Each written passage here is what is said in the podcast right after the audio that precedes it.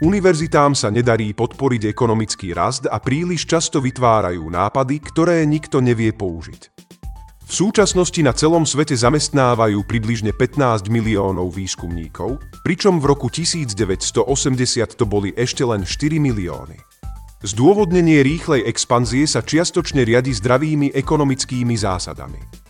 Univerzity majú produkovať intelektuálov a vedecké objavy, ktoré môžu využiť podniky, vlády aj obyčajní ľudia. Nápady sú verejne dostupné a sú pre všetkých. Teoreticky by preto univerzity mali byť základným zdrojom rastu produktivity. V praxi sa však veľký rozmach vysokoškolského vzdelávania rovná opaku teda spomaleniu produktivity. Zatiaľ čo v polovici 20. storočia rástla hodinová produktivita v bohatom svete o 4% ročne, v desaťročí pred pandémiou bolo normou už len 1%. Dokonca ani vlna inovácií v oblasti umelej inteligencie nič nezmenila a rast produktivity zostáva slabý, podľa hrubého odhadu menej ako 1% ročne.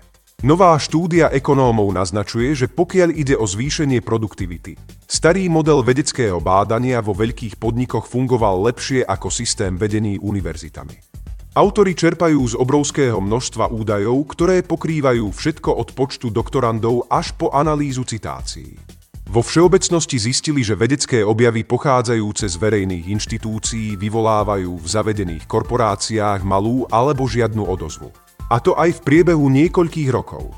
Štúdie pochádzajúce z univerzitných laboratórií často nemajú vplyv na dianie v korporáciách, ich patenty alebo počet vedcov, ktorých zamestnávajú a to sa odráža aj na produktivite celej ekonomiky. Celý článok nájdete na stránkach Economics, odkaz nájdete v priloženom linku tohto podcastu.